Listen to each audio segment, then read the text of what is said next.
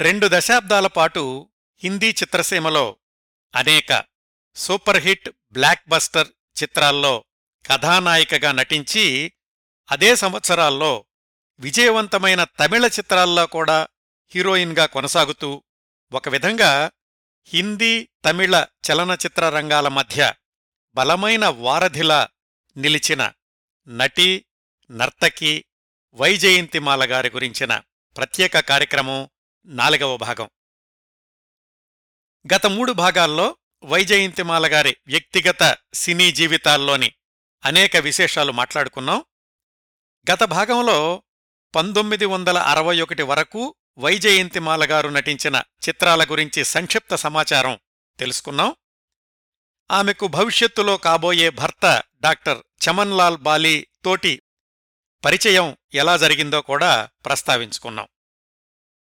ఇక్కడ్నుంచి మిగతా విశేషాల్లోకి వెళ్ళబోయే ముందు శ్రోతలకు ఒక గమనికండి.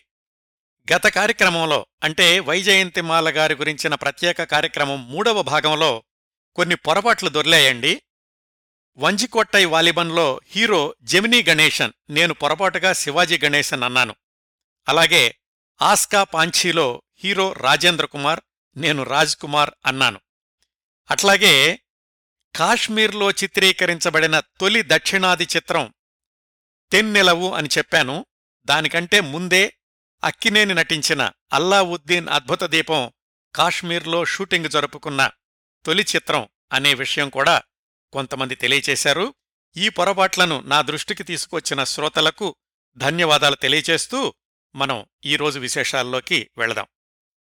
ప్రస్తుతానికి మన కథనం పంతొమ్మిది వందల అరవై ఒకటి చివరకొచ్చేసింది ఒక్కసారి వెనక్కి తిరిగి చూస్తే పంతొమ్మిది వందల అరవైలో కాస్త తగ్గిన ఆమె చిత్ర విజయాల శాతం పంతొమ్మిది వందల అరవై ఒకటిలో మళ్ళీ పుంజుకుంది. ఆ తర్వాత రెండేళ్ళలో మళ్ళీ వైజయంతిమాల నటించిన చిత్రాలు అస్సలు విజయం సాధించలేకపోయాయి. వైజయంతిమాల నట జీవితంలో వరుసగా రెండేళ్ళపాటు హిట్ సినిమాలు లేకపోవడం అనేది ఈ పంతొమ్మిది వందల అరవై రెండు అరవై మూడు ఆ రెండేళ్ళలో జరిగింది. పంతొమ్మిది వందల అరవై రెండులో రంగోలీ ఝోలా డాక్టర్ విద్య అనే మూడు హిందీ సినిమాల్లో నటిస్తే ఒక్కటి కూడా కనీసం సాధారణ విజయం కూడా సాధించలేకపోయింది. వీటిల్లో ఏ సినిమా గురించి చెప్పుకోవడానికి పెద్ద విశేషాలేమీ లేవు. పంతొమ్మిది వందల అరవై మూడులో వైజయంతిమాల నటించిన చిత్రం ఒక్కటంటే ఒక్కటే విడుదలయ్యింది. అది కూడా తమిళ చిత్రం. అది కూడా పరాజయం పాలైంది. ఆ తమిళ చిత్రం పేరు చిత్తూర్ రాణి పద్మిని. తెలుగులో కూడా అదే పేరుతోటి డబ్బింగ్ అయ్యింది. శివాజీ గణేశన్ హీరో. వైజయంతిమాలతోటి నజరానా తెన్నెలవు ఇలాంటి విజయవంతమైన చిత్రాలను రూపొందించిన దర్శకుడు శ్రీధర్ ఈ చిత్తూరు రాణి పద్మినికి సహరచయిత. తెలుగువాడు చిత్రపు నారాయణమూర్తి. ఆయన దర్శకుడు. భారీ బడ్జెట్ చిత్రము అవడంతోటి నిర్మాణం కూడా దాదాపుగా ఐదారేళ్ళు నడిచింది. ఈ సినిమా నిర్మాణమవుతున్న సంవత్సరాల్లో వైజయంతిమాల గారు నటించిన అనేక సినిమాలు విడుదలై విజయం సాధించాయి. చిత్తూరు రాణి పద్మినిలో కూడా వైజయంతిమాల నృత్యాలు అద్భుతంగా చిత్రీకరించబడ్డాయి. కానీ సినిమా మాత్రం ఘోరంగా దెబ్బతింది. ఇంకో విశేషం ఏమిటంటే వైజయంతిమాలకు ఇదే చిట్ట చివరి తమిళ చిత్రం. ఆమె తొలి తమిళ చిత్రం వాళ్కై పంతొమ్మిది వందల నలభై తొమ్మిది చివర్లో విడుదలైతే ఆమె చిట్ట చివరి తమిళ చిత్రం చిత్తూరు రాణి పద్మిని పంతొమ్మిది వందల అరవై మూడు మొదట్లో విడుదలయ్యింది. అంటే మొత్తం ఇరవై సంవత్సరాల ఆమె సినీ జీవితంలో తమిళ సినీ జీవితం మాత్రం పదమూడు సంవత్సరాలేనన్నమాట. ఇలా రెండేళ్ళలో ఒక్కటి కూడా విజయవంతమైన చిత్రాలనివ్వలేకపోయిన వైజయంతిమాల సినీ జీవితం మళ్ళీ పంతొమ్మిది వందల అరవై నాలుగులో ఒక్కసారిగా ఆకాశాన్నందుకుంది. సంగం ఆల్ టైం రికార్డు సృష్టించిన చిత్రంతోటి. పంతొమ్మిది వందల అరవై నాలుగులో ఆమె నటించినవి మొత్తం ఐదు హిందీ సినిమాలు విడుదలయ్యాయి. వాటిల్లో ప్రముఖంగా చెప్పుకోవాల్సింది ఈ సంగం సినిమా గురించే. ఈ చిత్రం కూడా రెండు మూడేళ్ళపాటు షూటింగ్ జరుపుకుంది. సాధారణంగా భారీ చిత్రం అనేటటువంటి పదప్రయోగాన్ని మనం జానపద చిత్రానికో పౌరాణిక చిత్రానికో చారిత్రాత్మక చిత్రానికో ఉపయోగిస్తాం. ఎందుకంటే సాంఘిక చిత్రాల్లో పైగా ఆ రోజుల్లో భారీతనం ఏముంటుంది? వాటికి ముఖ్యంగా కావలసింది కథాబలమే కదా. అనిపిస్తుంది. మరి సంగం చిత్ర సృష్టికర్త రాజ్ కపూర్ ఆర్కే.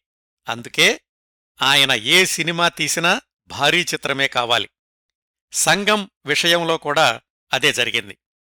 దాదాపు నాలుగు గంటల నిడివి మధ్యలో రెండు విరామాలు రాజ్ కపూర్ నిర్మించిన తొలి రంగుల చిత్రం మొట్టమొదటిసారి ఆసియా ఖండం దాటి యూరోప్ దేశాల్లో షూటింగ్ జరుపుకోవడం ఇవన్నీ కలిసి సంగం చిత్రాన్ని భారీ చిత్రం కావలసినటువంటి అవసరాన్ని కలగచేశాయి. స్విట్జర్లాండ్ వెనిస్ ప్యారిస్ లండన్ ఇంకా ఇండియాలో అయితే ఇటు ఊటీ అటు కాశ్మీర్ రాజ్ కపూర్ కలలు కన్న ప్రతి లొకేషన్లోనూ అన్నట్టుగా సంగం చిత్రాన్ని చిత్రీకరించాడు. ఈ సినిమా హిందీ చలనచిత్రసీమలో ఎంత సంచలన విజయం సాధించిందో వైజయంతిమాల నట జీవితంలోనూ వ్యక్తిగత జీవితంలోనూ కూడా అనేక సంచలనాలకు కారణమైంది. కాస్త వివరంగా తెలుసుకుందాం. సంగం చిత్రకథ అందరికీ తెలిసిందే కదా? ఇద్దరు అబ్బాయిలు ఒక అమ్మాయి ముక్కోణపు ప్రేమ కథ. ఒకరు ప్రేమించిన వ్యక్తిని మరొకరు ప్రేమించడం ప్రేమ వర్సెస్ స్నేహం అపార్థాలు అపోహలు విడిపోవడాలు కలుసుకోవడాలు ఆత్మత్యాగాలు అన్నీ పుష్కలంగా ఉన్నటువంటి కథ. మొత్తం భారతదేశ చలనచిత్ర చరిత్రలో వచ్చిన ముక్కోణపు ప్రేమ కథల్లో ప్రథమ పంక్తిలో నిలిచే చిత్రంగా సంగంని పరిగణిస్తారు సినీ విశ్లేషకులు. ప్రస్తుతం మనం మాట్లాడుకుంటున్న సంగం చిత్రం ఈ తారాగణంతో నిర్మాణం ప్రారంభించడానికి చాలా సంవత్సరాల ముందు నుంచే ఈ కథ గురించి ఆలోచిస్తూ ఉండేవాడట రాజ్ కపూర్. తనతో పాటుగా దిలీప్ కుమార్ నర్గీస్లను సహతారలుగా ఘరోందా పేరుతో నిర్మిద్దామని ఒకసారి సన్నాహాలు కూడా చేశాడు. అది కుదరలేదు. ఆ తర్వాత దేవానందని తీసుకుందామని కూడా అనుకున్నాడు. అది వీలు కాలేదు. చివరికి రాజేంద్ర కుమార్ వైజయంతి మాలలతోటి సంగం సినిమాని ప్రారంభించాడు రాజ్ కపూర్. ఈ చిత్రంలోకి వైజయంతిమాల రావడం కూడా చిత్రంగానే జరిగింది. ఎట్లాగంటే ఈ సినిమాకి ముందు నజరానా చిత్రంలో రాజ్ కపూర్ వైజయంతిమాల కలిసి నటించారు కదా? ఆ సినిమా షూటింగ్ మద్రాసు దగ్గర మహాబలిపురం బీచ్లో జరుగుతున్నప్పుడు ఈ సంగం కథ గురించి వైజయంతిమాలకు చెప్పాడు రాజ్ కపూర్. ఏదో కథ చెప్తున్నాడ్లే అని ఆమె విని ఊరుకున్నారు గాని తనను నటించమని అడుగుతున్నాడు అనుకోలేదు. ఆ ప్రసక్తి వచ్చినప్పుడు మా అమ్మమ్మతోనూ మా నాన్నగారితోనూ మాట్లాడుకోండి అంది వైజయంతిమాల రాజ్ కపూర్ యాగమ్మ దగ్గరికెళ్ళాడు.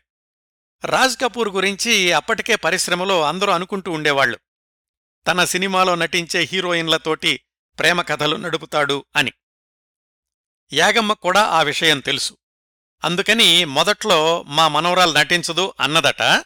అయితే రాజ్ కపూర్ పట్టు వదల్లేదు. పెద్దవాళ్ళతో ఎలా మాట్లాడాలో అలాగా అమ్మాజీ అమ్మాజీ అంటూ చాలా ఆప్యాయంగా మాట్లాడుతూ తన సినిమాని ఎంత భారీగా నిర్మిద్దామనుకుంటున్నాడో ఆ సినిమాలో నటిస్తే వైజయంతిమాలకు ఎంత పేరొస్తుందో వివరంగా చెప్పాడు. ఆ విషయం అందరికీ తెలుసు. ఏది రాజ్ కపూర్ ఒక సినిమా ప్రారంభించాడు అంటే ఆ సినిమాని ఎలా సక్సెస్ చెయ్యాలో ఆయనకు బాగా అనుభవం ఉంది. సినిమా విజయం కోసం ఎంత ఖర్చైనా పెడతాడు ఎంత పబ్లిసిటీ అయినా ఇస్తాడు. ఆయన సినిమాల్లో నటించిన వాళ్ళకి చిత్ర విజయం గురించి భరోసా ఉంటుంది అని. ఇవన్నీ బేరీజు వేసుకున్నాక యాగమ్మ తన మనవరాలు సంగంలో నటించడానికి ఒప్పుకుంది. ఇంకా ఈ సినిమా గురించి మరికొన్ని విశేషాలకెళ్తే ఈ సినిమాలో వైజయంతిమాల బోల్ రాధా బోల్ సంగం అనేటటువంటి పాటలో స్విమ్ సూట్లో కనిపిస్తుంది కదా? అంతకుముందు హిందీ సినిమాల్లో నర్గీస్ నూతన్ వాళ్ళు ఈత దుస్తుల్లో కనిపించినప్పటికీ ఒక దక్షిణాది తార అలాంటి డ్రెస్లో కనిపించడం ఇదే మొదటిసారట. దీనికి కూడా రాజ్ కపూర్ యాగమ్మని ఒప్పించాడు. ఏమని మీ మనవరాలను అస్సలు అసభ్యంగా చూపించును? మెడ వరకు నీళ్ళలోనే ఉంటుంది. కొన్ని క్లోజప్స్ తీశాక లాంగ్ షాట్స్లో డూప్ని వాడుకుంటాను అని. ఆ దృశ్యం చిత్రీకరణలో కూడా వైజయంతిమాల పూర్తిగా నీళ్ళల్లోకి దిగాక ఆయన కెమెరా వెనకాల నుంచుని ఇంకొంచెం పైకి రండి ఇంకొంచెం పైకి రండి అని సూచనలు ఇస్తూ ఉండేవాడట. ఇంకా ఈ సంగం సినిమాలో మై క్యా కరూ రామ్ ముజే బుడ్ఢా మిల్ గయా అనే పాటకి నృత్య దర్శకత్వం చేసింది వైజయంతిమాల గారే ఆమె సహజంగా ఎంత అనుభవం ఉన్న నర్తకి అయినా ఎప్పుడూ నృత్య దర్శకత్వం వైపు కాని తన డాన్సులు తనే రూపొందించుకోవడం కానీ చెయ్యలేదు. సంఘంలో ఈ పాటకు ఆమె కొరియోగ్రఫీ చేస్తోంది అని తెలిసి చాలామంది అన్నారట. మీరు శాస్త్రీయ నృత్య కళాకారిణి అయ్యుండి ఇలాంటి పాటకు కొరియోగ్రఫీ చేస్తున్నారా అని. మరో విషయం. రాజ్ కపూర్ సినిమాల్లో హీరోయిన్లు తెల్ల చీరతో నటించే పాట కనీసం ఒకటైనా తప్పనిసరిగా ఉంటుంది కదా? సంఘంలో కూడా జాగ్రత్తగా గమనించండి. చాలా పాటల్లో వైజయంతిమాల తెల్ల చీరతోనే కనిపిస్తారు. అదే తెల్ల చీర మీద డిజైన్ అనుకోండి. సంఘం చిత్రం నిర్మాణం గురించి ఇంకా ఎన్నో ఆసక్తికరమైన సంగతులున్నాయి. భవిష్యత్తులో పూర్తి స్థాయి కార్యక్రమాన్ని చేస్తాను. వాటికంటే కూడా మనం ముఖ్యంగా తెలుసుకోవాల్సింది ఈ చిత్ర నిర్మాణ సమయంలో పరిశ్రమలో చెలరేగిన వదంతులు అవన్నీ వైజయంతిమాల వ్యక్తిగత జీవితం మీద కలిగించినటువంటి ప్రభావం. సంఘం చిత్ర నిర్మాణం చాలా సంవత్సరాలు కొనసాగిందని చెప్పాను కదా? సహజంగానే ఈ సినిమా షూటింగ్ జరిగిన సంవత్సరాల్లో మిగతా సినిమాల్లో కూడా నటిస్తూనే ఉన్నారు వైజయంతిమాల. వాటిల్లో ఒకటి దిలీప్ కుమార్ హీరోగా తయారవుతున్న లీడర్ అనే సినిమా. అప్పటికి వైజయంతిమాల దిలీప్ కుమార్ తోటి చాలా సినిమాల్లో నటించి ఉన్నారు. కాబట్టి లీడర్లో ఆయనతో కలిసి నటించడం పెద్ద విశేషం ఏమీ కాదు. విశేషం ఏమిటంటే అదే సమయంలో జరిగిన సంగం చిత్ర నిర్మాణ సమయంలో చెలరేగిన పుకార్లు. ఆ పుకార్లలో ఒకటి వైజయంతిమాల మైసూర్ మహారాజుల వంశానికి చెందిందని ఆమె తల్లి ఈ విషయం దాచిపెట్టిందని ఇంకా చాలా దారుణమైనటువంటి పుకార్లు వచ్చాయి పరిశ్రమలో. అయితే ఇవన్నీ రాజ్ కపూర్కి చెందిన పబ్లిక్ రిలేషన్స్ సంస్థ వాళ్ళు కేవలం సంగం సినిమాని వార్తల్లో నిలపడం కోసం చేసిన గిమ్మిక్స్ అని వైజయంతిమాల తన ఆత్మకథలో వ్రాసుకున్నారు. ఇది ఒకటైతే రెండో పుకారేమిటంటే రాజ్ కపూర్కి వైజయంతిమాలకి మధ్య ఏదో ఉందని రాజ్ కపూర్ భార్యకు ఇది తెలిసి ఆయన్ను మందలిచ్చిందని. అసలు వైజయంతిమాల తన అమ్మమ్మ యాగమ్మ లేకుండా ఎక్కడికి వెళ్ళదు ఎక్కడా ఉండదు. అయినా కాని ఇలాంటి పుకార్లు రావడం యాగమ్మని వైజయంతిమాలని వాళ్ళ నాన్నగారిని కూడా చాలా బాధపెట్టాయి చిత్ర నిర్మాణం చివర్లో ఉండడంతోటి వాళ్ళు కూడా ఏమీ అనలేకపోయారు. మూడో పుకారేమిటంటే వైజయంతిమాల దిలీప్ కుమార్ల జంట మధ్య విభేదాలు తలెత్తాయి దానికి కారణం వైజయంతిమాల రాజ్ కపూర్కి దగ్గరవడమే అందుకే దిలీప్ కుమార్తో నటిస్తున్న లీడర్ చిత్రానికి డేట్స్ సరిగా ఇవ్వడం లేదు అని. ఈ విధంగా ఒక సినిమా పబ్లిసిటీ స్టంట్ వైజయంతిమాల వ్యక్తిగత జీవితంలో అశాంతికి కారణమయ్యింది. ఈ విషయాలన్నీ వైజయంతిమాలగారే తన ఆత్మకథలో స్వయంగా వ్రాసుకున్నారండి. ఇంకో సంగతేమిటంటే సంగం షూటింగ్ సమయంలోనే వైజయంతిమాల డాక్టర్ బాలీల మధ్య స్నేహం మరింత గాఢతరమైంది. ఎలాగంటే డాక్టర్ చమన్లాల్ బాలి రాజ్ కపూర్కి కూడా ఫ్యామిలీ డాక్టరే. ఆ పరిచయంతోటి రాజ్ కపూర్తో కలిసి సంగం అవుట్డోర్ షూటింగ్ కోసం యూరోప్ కూడా వెళ్ళారు డాక్టర్ చమన్లాల్ బాలి. స్విట్జర్లాండ్లో హఠాత్తుగా కనిపించిన డాక్టర్ బాలీని చూసి వైజయంతిమాల ఆశ్చర్యపోయింది. స్విట్జర్లాండ్ నుంచి యూనిట్ అంతా లండన్ వెళ్ళేటప్పుడు కూడా వాళ్ళతోటే ఉన్నాడు డాక్టర్ బాలి. వైజయంతిమాలకి యాగమ్మకి మరింతగా దగ్గరయ్యాడు ఆ పర్యటనలో. ఇండియాకి తిరిగొచ్చేటప్పుడు కూడా వాళ్ళు ప్రయాణం చేసిన ఫ్లైట్లోనే డాక్టర్ బాలి కూడా ప్రయాణం చేయడం వాళ్ళకు దగ్గరలోనే కూర్చోవడం ఇలాంటి సంఘటనలన్నీ వైజయంతిమాలకు ఏదో సంకేతాన్ని పంపించాయి. అతని పట్ల ఆకర్షణ పెంచుకోవడం ఎక్కువయింది. ఆ చనువుతోటి బొంబాయి తిరిగొచ్చాక కూడా తరచూ వైజయంతిమాల ఇంటికి వస్తూ ఉండేవాడు డాక్టర్ బాలి. డాక్టరు పెద్ద మనిషి పైగా పెళ్ళైనవాడు కాబట్టి యాగమ్మ కూడా అభ్యంతరం చెప్పేది కాదు.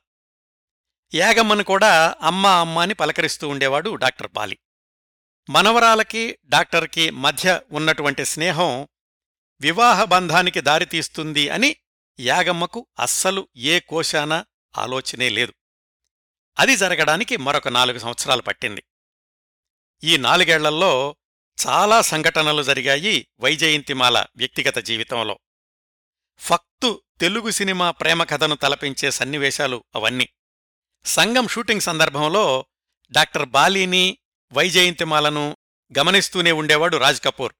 ఆ సినిమా ప్రివ్యూ షోకి వైజయంతిమాల యాగమ్మ డాక్టర్ బాలి ఆయన భార్య కూడా హాజరయ్యారు.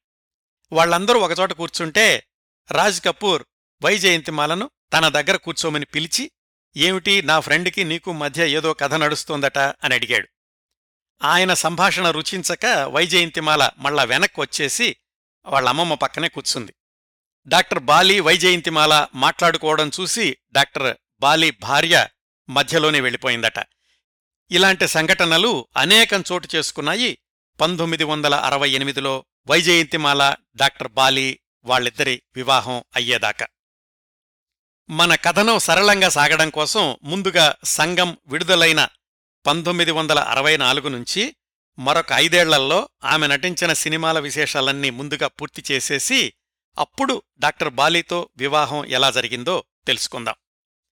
సంఘం నుంచి వైజయంతిమాల సినీ విశేషాలను కొనసాగిస్తే పంతొమ్మిది వందల అరవై నాలుగు తర్వాత పంతొమ్మిది వందల అరవై ఐదులో ఆమె నటించిన హిందీ చిత్రం ఒక్కటే విడుదలయ్యింది నయా కానూన్. చాలా సాధారణమైన చిత్రం. ఇందులో వైజయంతిమాల పక్కన హీరోగా భరత్ భూషణ్ నటిస్తే వైజయంతిమాల సోదరుడి పాత్రలో అశోక్ కుమార్ నటించారు. పంతొమ్మిది వందల అరవై ఐదులో ఆమె నటించిన సినిమాలు ఇంకేమీ విడుదల కాలేదు. పంతొమ్మిది వందల అరవై ఆరులో వైజయంతిమాల నటించిన సినిమాలు మూడు విడుదలయ్యాయి. వాటిల్లో ఒకటి దో దిలోంకా దాస్తాన్ చాలా సాధారణ చిత్రం చెప్పుకోదగ్గ విశేషాలేమీ లేవు. ఇంకొకటి సూరజ్. మద్రాసు సినీ నిర్మాతలు వీనస్ పిక్చర్స్ వాళ్ళు తెలుగువాడు తాతినేని ప్రకాశరావు గారి దర్శకత్వంలో నిర్మించిన జానపద చిత్రం. పంతొమ్మిది వందల అరవై ఆరులో సూపర్ హిట్ చిత్రంగా ఘన విజయం సాధించింది. వైజయంతిమాల రాజేంద్ర కుమార్. వాళ్ళు నాయకా నాయకులు. అంతకు ముందే సంఘంలో కూడా వాళ్ళిద్దరూ కలిసి నటించారు కదా. ఈ సూరజ్ చిత్రానికి శంకర్ జైకిషన్లు సమకూర్చిన పాటలు చార్ట్ బస్టర్స్ ఆ రోజుల్లో. హిందీ గాయని శారద తొలిసారిగా పాడింది కూడా ఈ చిత్రంలోనే.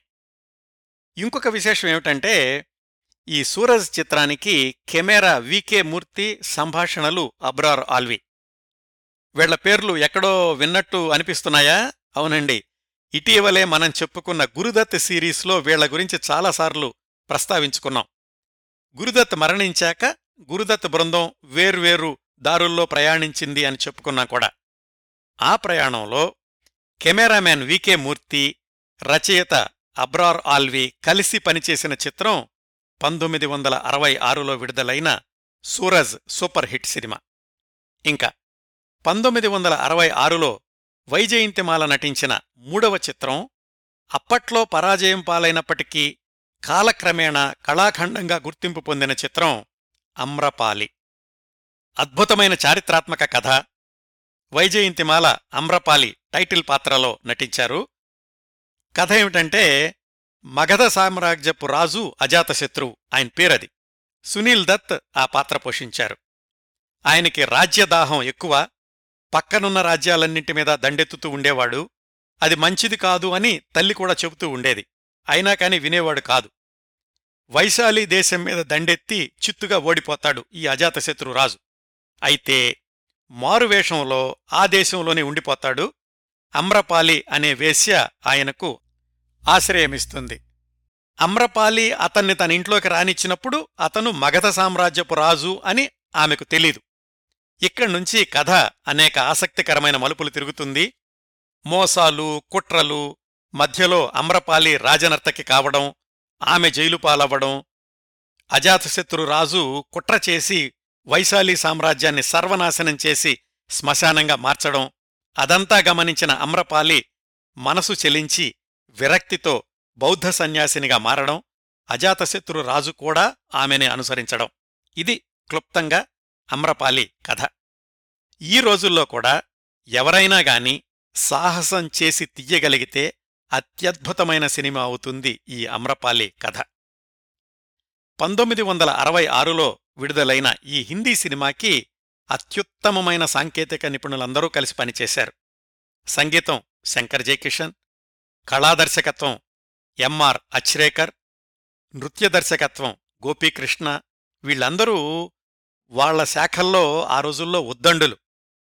చారిత్రాత్మక చిత్రం అవడంతోటి కాస్ట్యూమ్స్ కూడా చాలా ముఖ్యం. ఆ విభాగంలో వైజయంతిమాలకు అద్భుతమైన దుస్తులు రూపకల్పన చేసింది భానుమతి అతయ్య గురుదత్ సినిమాల్లో అధిక శాతం సినిమాలకు కాస్ట్యూమ్స్ సమకూర్చింది ఈ భానుగారే తర్వాత రోజుల్లో ఆస్కార్ అవార్డు కూడా అందుకున్నారు. వైజయంతిమాల గారు వ్రాసుకున్నారు నేను ఎన్ని సినిమాల్లో శాస్త్రీయ నృత్యాలు చేసినా అమ్రపాలిలోని నృత్యాలనే హైలైట్గా భావిస్తాను. గోపీకృష్ణ గారి నృత్య దర్శకత్వంలో ప్రతి నృత్యాన్ని ఎన్నోసార్లు అభ్యాసం చేసి మరీ ఈ సినిమాలో ప్రదర్శించాను అని.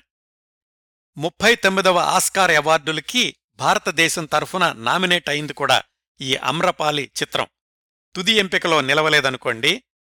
ఎంతమంది అత్యుత్తమ కళాకారులు సాంకేతిక నిపుణులు పనిచేసినప్పటికీ ఆ రోజుల్లో వాణిజ్యపరంగా విజయవంతం కాలేదు అమ్రపాలి చిత్రం. అయితే ఇప్పటికూడా ఈ చిత్రాన్ని కళాఖండంగా భావించేవాళ్ళు చాలామందున్నారు. ఈ చిత్రం పరాజయం కూడా వైజయంతిమాలను బాగా కృంగదీసింది అంటారు.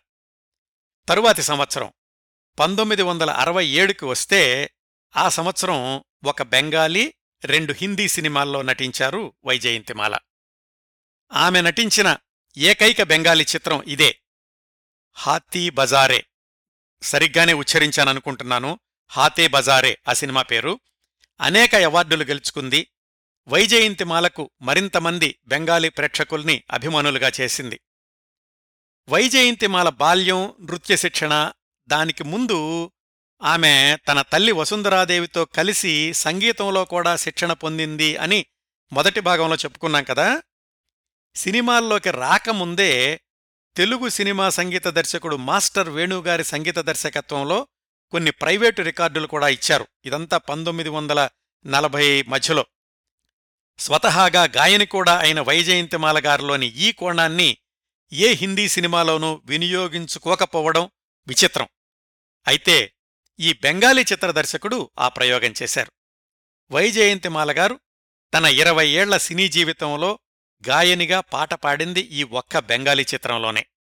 ఇంకా పంతొమ్మిది వందల అరవై ఏడులో వైజయంతిమాల నటించిన మరొక హిందీ చిత్రం జ్యుయల్ థీఫ్ దేవానంద్ హీరో. అది కూడా అద్భుతమైనటువంటి విజయం సాధించింది. ఈ గత మూడు నాలుగు సంవత్సరాల్లో వైజయంతిమాల గారు నటించిన సినిమాలన్నింటినీ పరిశీలిస్తే వైజయంతిమాల సినీ జీవితంలో చివరి సంవత్సరాల్లో సంగం అమ్రపాలి హాతీ బజారే బెంగాలీ చిత్రం జ్యుయల్ థీఫ్ ఇలాంటి వైవిధ్యభరితమైన చిత్రాల్లో విభిన్న తరహా పాత్రలు ధరించే అవకాశాలు రావడం ఒక విశేషం. ఇలా వైజయంతిమాల గారి సినీ జీవితంలో పంతొమ్మిది వందల అరవై ఏడు పూర్తయింది. తర్వాత మూడు సంవత్సరాల్లో అంటే పంతొమ్మిది వందల అరవై ఎనిమిది అరవై తొమ్మిది డెబ్భై ఆ మూడేళ్ళలో వరుసగా మూడు రెండు ఒకటి అంటే మొత్తం ఆరు సినిమాలు విడుదలయ్యాయి. వైజయంతమాల గారు నటించినవి. వాటిల్లో వాణిజ్యపరంగా వసూళ్ళు సాధించిన చిత్రాలున్నాయి సాధారణ చిత్రాలు కూడా ఉన్నాయి. వైజయంతిమాల గారు నటించిన చిట్ట చివరి చిత్రం పంతొమ్మిది వందల డెబ్భైలో విడుదలైన గవార్. అయితే పంతొమ్మిది వందల అరవై ఎనిమిదిలో ఆమె వివాహం చేసుకున్నాక కొన్నాళ్ళకే సినిమాల్లో నటించడం మానేశారు.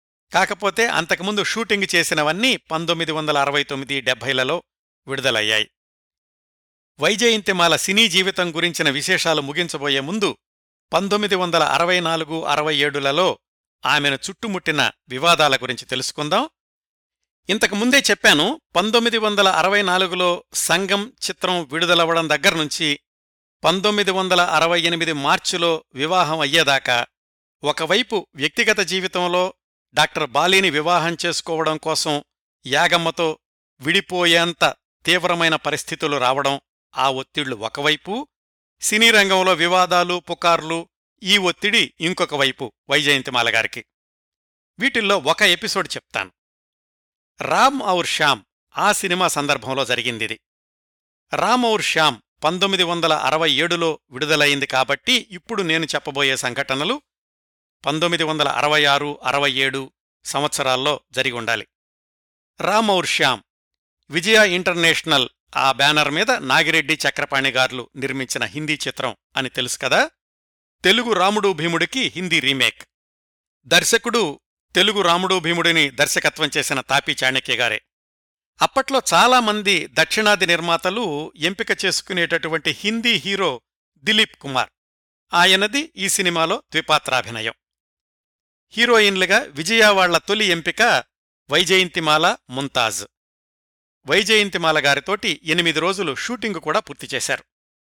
అప్పటికి వైజయంతిమాలకు బొంబాయి మద్రాసు బెంగుళూరు మూడు నగరాల్లోనూ కూడా సొంత ఇళ్ళున్నాయి కొన్నిసార్లు బొంబాయిలో షూటింగు లేకపోతే మద్రాసులోనే ఉండిపోయి షూటింగ్స్ పూర్తి చేసుకునేవాళ్ళు ఒకవేళ బొంబాయిలో కూడా షూటింగ్స్ ఉంటే మద్రాసులో షూటింగ్ అయిపోగానే బొంబాయికి వెళుతూ ఉండేవాళ్ళు అట్లా ఎనిమిది రోజులు రామౌర్ శ్యామ్ షూటింగ్ అయ్యాక తొమ్మిదో రోజున సెట్స్కి వెళ్ళేసరికి అక్కడ వాతావరణంలో ఏదో మార్పు కనిపించిందట వైజయంతిమాల గారికి అంతకు ముందు రోజు వరకు యూనిట్ వాళ్ళు చూపించిన గౌరవం ఆప్యాయతల్లో ఏదో తేడా అనిపించింది.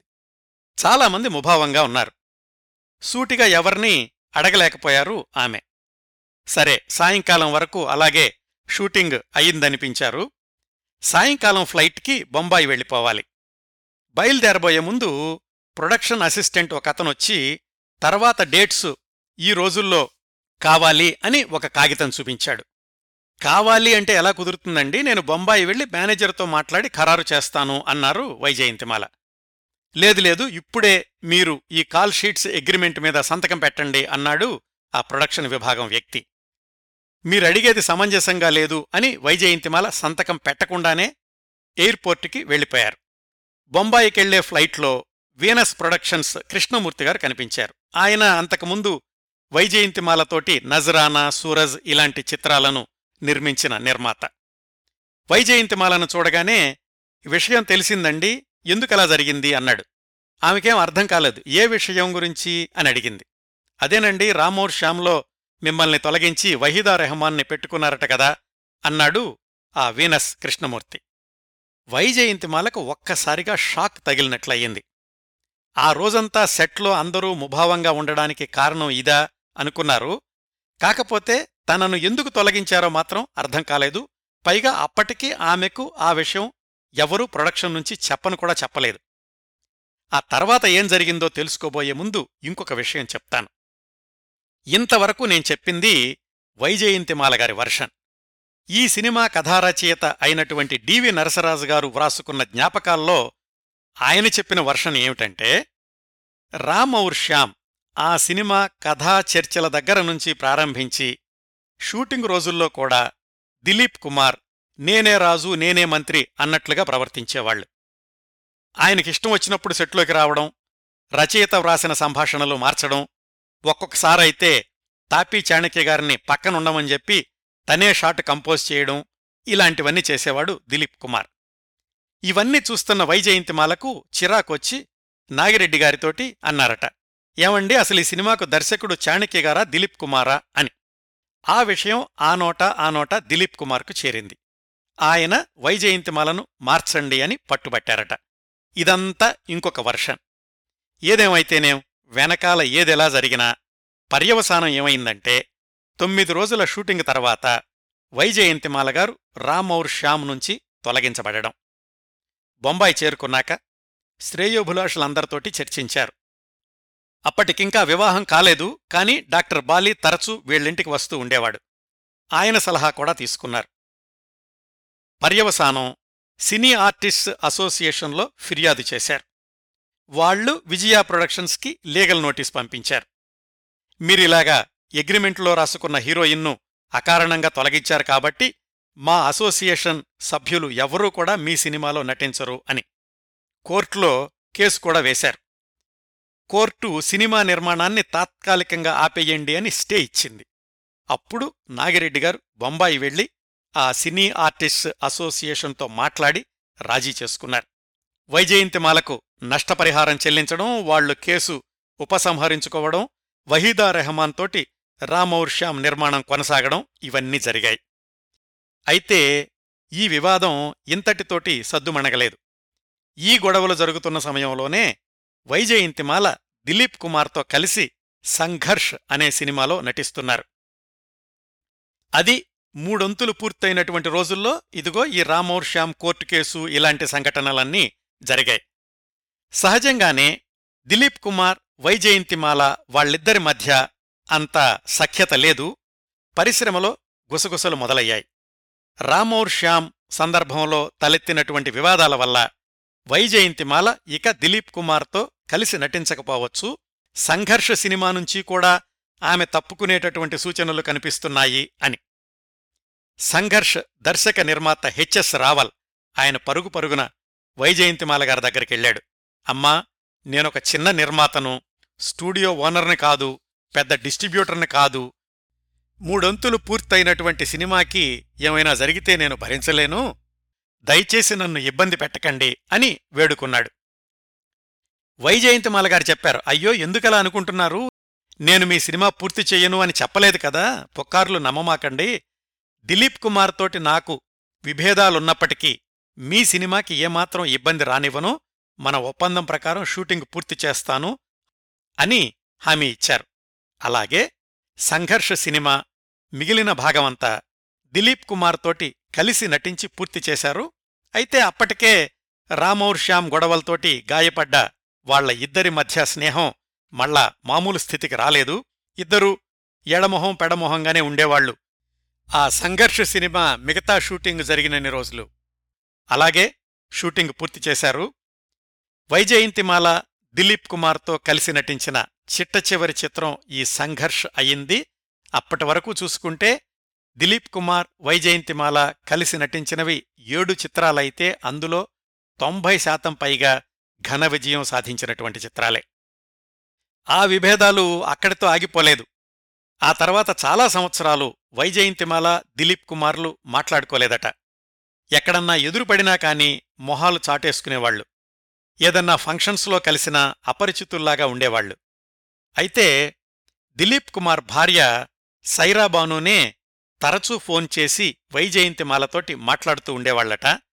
తనే ఒకసారి వైజయంతిమాలను భోజనానికి రమ్మని పిలిచి మరీ చిన్నపిల్లల్లాగా అట్లా అలగడం ఎందుకు? ఎప్పుడో జరిగిపోయినటువంటి సంఘటన మనం పెద్దవాళ్ళం అర్థం చేసుకోవాలి అని నచ్చజెప్పి మళ్ళీ దిలీప్ కుమార్ వైజయంతిమాల ఇద్దరూ మామూలుగా మాట్లాడుకునేలాగా చేశారు సైరాబాను ఈ విషయాలన్నీ కూడా వైజయంతిమాల తన ఆత్మకథలో చెప్పుకున్నారు. ఇలాంటి వివాదమే జ్యువెల్ థీఫ్ షూటింగ్లో కూడా జరిగింది అని కొన్ని వార్తలు. ఈ విషయం అయితే వైజయంతిమాల గారు తన ఆత్మకథలో రాసుకోలేదు కాని అప్పట్లోని పత్రికల్లో వచ్చినటువంటి వార్తలేమిటంటే జ్యువెల్ థీఫ్ అది గైడ్ తర్వాత దేవానంద్ నటించినటువంటి చిత్రం కదా? ఈ సినిమాలో అశోక్ కుమార్ని కూడా నటించమని అడిగారు టైటిల్ పాత్రలో. అయితే అశోక్ కుమార్ గారికి ఆరోగ్యం బావుండలేదు అప్పట్లో. పైగా ఇది నెగటివ్ రోలు నేను చెయ్యను అన్నారు. కాకపోతే దేవానంద సోదరులు ఆయన్ని ఒప్పించారు. ఇది టైటిల్ రోల్ అండి మీరు చేస్తేనే బాగుంటుంది. యాంటీ హీరో పాత్రలు లోగడ కూడా మీరు చేశారు కదా అని. అయితే అశోక్ కుమార్ గారు కొన్ని షరతుల మీద ఈ జ్యువెల్ థీఫ్ సినిమాలో నటించడానికి ఒప్పుకున్నారు. అవేంటంటే నాకు ఆరోగ్యం సరిగా లేదు కాబట్టి నేను పొద్దున్నే పదకొండు గంటలకు వస్తాను. అయితే పూర్తి మేకప్ తోటి వస్తాను. రెండు గంటలు షూటింగ్ చేసుకోండి ఒంటి గంటకు లంచ్ బ్రేక్ ఇవ్వండి మళ్ళా రెండు గంటల నుంచి ఐదు గంటల వరకే షూటింగ్ పెట్టుకోండి. ఇది మొదటి షరతు. రెండో షరతు సినిమాలో నన్నెవరూ కొట్టే సీన్లు ఉండకూడదు. మూడో షరతు సినిమాలో నేనెవరితోనూ ఫైట్ చేయను. ఈ షరతులకు ఒప్పుకుంటేనే మీ జ్యువెల్ థీఫ్లో నటిస్తాను అన్నారు అశోక్ కుమార్. వీటన్నింటికీ కూడా ఆనంద్ బ్రదర్స్ సరే అన్నారు. ఇంతవరకు బానే ఉంది. ఇంతకీ వైజయంతిమాల గారికి మరి జ్యువెల్ థీఫ్ సందర్భంలో వివాదం ఎందుకొచ్చింది? అంటే ఈ షరతులన్నీ పెట్టాక అశోక్ కుమార్ మీద మొట్టమొదటి రోజు షూటింగ్ చేసేటటువంటి సందర్భం. పదకొండు గంటలకు ఆయన వస్తానన్నారు కదా? చెప్పిన మాట ప్రకారం ఠంచనగా వచ్చేశారు. దేవానంద్ అశోక్ కుమార్ సిద్ధంగా ఉన్నారు పదకొండు గంటలకి.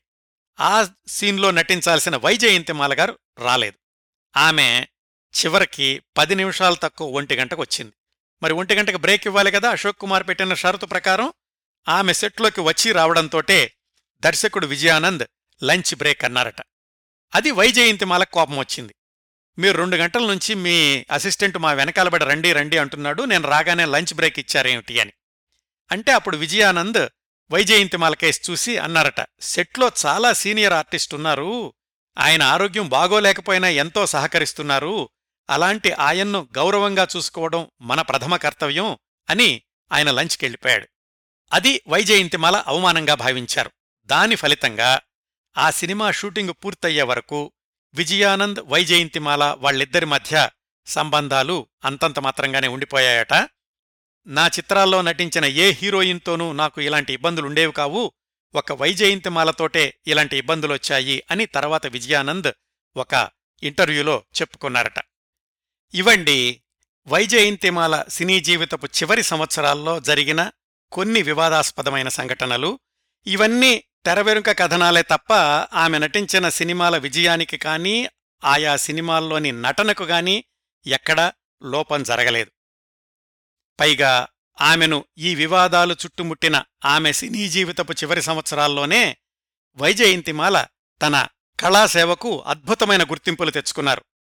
పంతొమ్మిది వందల అరవై ఎనిమిదిలో ఆమె వివాహానికి రెండెళ్ళ ముందే భారత ప్రభుత్వం పద్మశ్రీ పురస్కారంతోటి గౌరవించింది వైజయంతిమాల గారిని అలాగే వివాహమైన మరుసటి సంవత్సరమే పంతొమ్మిది వందల అరవై తొమ్మిది డిసెంబర్లో యునైటెడ్ నేషన్స్ జనరల్ అసెంబ్లీ సమావేశాలు న్యూయార్కులో జరిగిన సందర్భంలో నూట ఇరవై మంది దేశాల ప్రతినిధులు హాజరైనప్పుడు ఆ ఆహూతుల సమక్షంలో భరతనాట్య ప్రదర్శన ఇచ్చిన తొలి భారతీయ నర్తకి వైజయంతిమాలగారు కావడం ఆమెకు మాత్రమే దక్కినటువంటి అరుదైన పురస్కారం. ఇలా ఇరవై సంవత్సరాల్లో దాదాపు అరవై ఐదు సినిమాలు పూర్తి చేశారు వైజయంతిమాలగారు ఇంతటితోటి వైజయంతిమాలగారి సినీ జీవితం ముగిసినట్లే అయితే తర్వాత చాలా సినిమాల్లో నటించమని ఆహ్వానాలు అందినప్పటికీ మళ్ళీ సినిమా కెమెరా ముందుకు రాలేదు వైజయంతిమాలగారు ఇట్లా ఒక హద్దు నిర్ణయించుకుని సినీ రంగం నుంచి స్వచ్ఛందంగా తప్పుకున్న కథానాయికల సంఖ్య చాలా తక్కువ. వైజయంతిమాల గారు వద్దు అనుకుని వదిలేసినటువంటి సినిమాల్లో బ్లాక్ బస్టర్ సినిమాలు కూడా చాలా ఉన్నాయి. వాటిల్లో కొన్నింటి గురించి సంక్షిప్తంగా తెలుసుకుందాం. టైం లైన్లో కొంచెం వెనక్కెళ్ళి మళ్ళీ ముందుకు వద్దాం. పంతొమ్మిది వందల యాభై ఎనిమిదికెళ్తే ఒకసారి ఎంజీఆర్ ఆ సంవత్సరం ఆయన తొలి దర్శకత్వం చేసిన చిత్రం నాడోడి మన్నన్. సంచలన విజయం సాధించింది. దాని తర్వాత అదే సంవత్సరం పంతొమ్మిది వందల యాభై ఎనిమిదిలో ఎంజీఆర్ గారు పొన్నియన్ సెల్వన్ ఆ నవలని సినిమాగా తీద్దామనుకున్నారు. ఇటీవల విడుదలైనటువంటి పొన్నియన్ సెల్వన్ నవలేనండి అది కూడా. దానికోసం ఎంజీఆర్ చాలా భారీ ప్రణాళికలు సిద్ధం చేశారు. దానిలోని తారాగణం కూడా ఆ రోజుల్లో ఉన్నటువంటి అత్యుత్తమ తారాగణం. సావిత్రిగారు జమినీ గణేశన్ పద్మిని సరోజాదేవి నాగేష్ వీళ్ళందరితోటి ఎంజీఆర్ ఆయన పక్కన వైజయంతిమాల గారిని ఎంపిక చేసుకున్నారు. ఈ సినిమా గనక జరిగి ఉంటే వైజయంతిమాల గారు ఎంజీఆర్ గారితోటి నటించిన మొట్టమొదటి చిత్రం ఈ పొన్నియన్ సెల్వన్ అయ్యుండేది. కాని ఏవో కారణాంతరాల వల్ల ఈ సినిమా ప్రారంభం కాకుండానే ఆపేశారు ఎంజీఆర్ గారు. దాని తర్వాత వైజయంతిమాల గారు ఎంజీఆర్ గారితో కలిసి నటించిన ఒకే ఒక చిత్రం బాగ్దాద్ తిరుడన్ దీని గురించి ఇంతకుముందు చెప్పుకున్నాం కదా? ఇది ఒక సందర్భం. మళ్ళీ మనం వైజయంతిమాల గారు సినిమాల్లో నటించడం మానేసినటువంటి సంవత్సరాల నుంచి ముందుకెళితే పంతొమ్మిది వందల అరవై ఎనిమిదిలోనే ఆమెకు సప్నోంకా సౌదాగర్ రాజ్ కపూర్ సినిమాలో నటించడానికి అవకాశం వచ్చింది. కానీ ఆమె అప్పటికే సినిమాల నుంచి విరమించుకుందాం అనుకోవడంతోటి ఆ ఆహ్వానాన్ని తీసుకోలేదు. ఆ స్థానంలో హేమమాలిని గారు వెళ్ళడం ఆవిడ డ్రీమ్ గర్ల్ అవ్వడం అదంతా వేరే కథ. మరికొన్ని సంవత్సరాల ముందుకెళితే పంతొమ్మిది వందల డెబ్బై ఐదులో గుల్జార్ సినిమా ఆంధీ గుర్తుంది కదా? దానిలో సంజీవ్ కుమార్ పక్కన వేయడానికని వైజయంతిమాల గారు దాదాపు ఒప్పుకున్నారు. అయితే కథ విన్నాక అందులో ఇందిరాగాంధీ గారి జీవితాన్ని పోలినటువంటి కథ అని చెప్పి వైజయంతిమాల గారు అందులో నటించడానికి ఒప్పుకోలేదు. అదే సంవత్సరం పంతొమ్మిది వందల డెబ్బై ఐదులో దీవార్ సినిమాలో కూడా తల్లి పాత్ర నటించడానికి అవకాశం వచ్చింది వైజయంతిమాల గారికి. అది ఆమె అంతకుముందు నటించిన గంగా జమున లాంటి కథే. తెలుసు కదా మీకు? అన్నదమ్ములు ఒకళ్ళు పోలీస్ ఆఫీసరు ఒకళ్ళు గూండావడం ఇలాంటిదంతాను. అయితే ఆ సినిమాలో కూడా నటించడానికి వైజయంతిమాల గారు ఉత్సాహం చూపించలేదు. విషయం ఏమిటంటే ఆవిడికి డబ్బులు ప్రధానం కాదు. కళ ప్రధానం. ఒకసారి సినిమాల్లో మానేద్దాము అనుకున్నాక మళ్ళీ అటువైపు వెళ్ళొద్దు అనుకున్నారు. అందుకే ఇన్ని అవకాశాలు వచ్చినా గాని ఆవిడ ఒప్పుకోకుండానే తన నృత్య ప్రదర్శన కళాసేవను కొనసాగిస్తూ వచ్చారు. అలాగే పంతొమ్మిది వందల ఎనభై ఒకటిలో వచ్చిన బ్లాక్ బస్టర్ సినిమా క్రాంతి. దాంట్లో కూడా దిలీప్ కుమార్ పక్కన నటించమని ఆమెను అడిగారు. దానికి కూడా ఆమె ఒప్పుకోలేదు. ఇంకా ముందుకెళితే పంతొమ్మిది వందల ఎనభై తొమ్మిదిలో తమిళ చిత్రం మాపిళ్ళై రజనీకాంత్ గారిది. దానిలో కూడా నటించమని అడిగారు. అప్పటికీ ఆమె మద్రాసులోనే స్థిరపడి నృత్య ప్రదర్శనలు కొనసాగిస్తూ ఉన్నారు. దానికి కూడా ఆమె ఒప్పుకోలేదు. ఇలాగ వైజయంతిమాల గారు ఒప్పుకోని సినిమాలన్నీ కూడా సూపర్ హిట్ అయినవి బ్లాక్ బస్టర్ సినిమాలే. ఇవండి వైజయంతిమాల గారి సినీ జీవిత విశేషాలు. మళ్ళీ మనం టైం లైన్లో వెనక్కి వెళ్ళి పంతొమ్మిది వందల అరవై నాలుగు నుంచి వైజయంతిమాల డాక్టర్ చమన్లాల్ బాలీ గార్ల మధ్య స్నేహం ఎలా బలపడిందో తెలుసుకోవాలి. అలాగే ఆ స్నేహం ప్రేమగా మారడం అది వివాహ బంధానికి దారితీసేటటువంటి క్రమంలో ఎదురైన సమస్యలు సవాళ్ళు వివాహం తరువాత వారి జీవితం ఎలా కొనసాగింది? ఈ విశేషాలన్నీ వచ్చే వారం వైజయంతిమాల గారి జీవిత విశేషాలు ఐదవ భాగం చివరి భాగంలో తెలుసుకుందాం. ఈ ఎపిసోడ్ని ఇంతటితో ముగిస్తున్నానండి. ఈ కార్యక్రమాలను ఆదరించి అభిమానిస్తున్న శ్రోతలందరకు హృదయపూర్వకంగా కృతజ్ఞతలు తెలియచేస్తున్నాను. మళ్ళీ వారం వైజయంతిమాల గారి జీవిత విశేషాలు ఐదవ భాగం చివరి భాగంతో కలుసుకుందాం. అంతవరకు నవ్వుతూ ఉండండి. మీ నవ్వులు పది మందికి పంచండి. ప్రస్తుతానికి మీ దగ్గర సెలవు తీసుకుంటోంది. సదా మీ ఆదరాభిమానాలను కోరుకునే మీ కిరణ్ ప్రభ.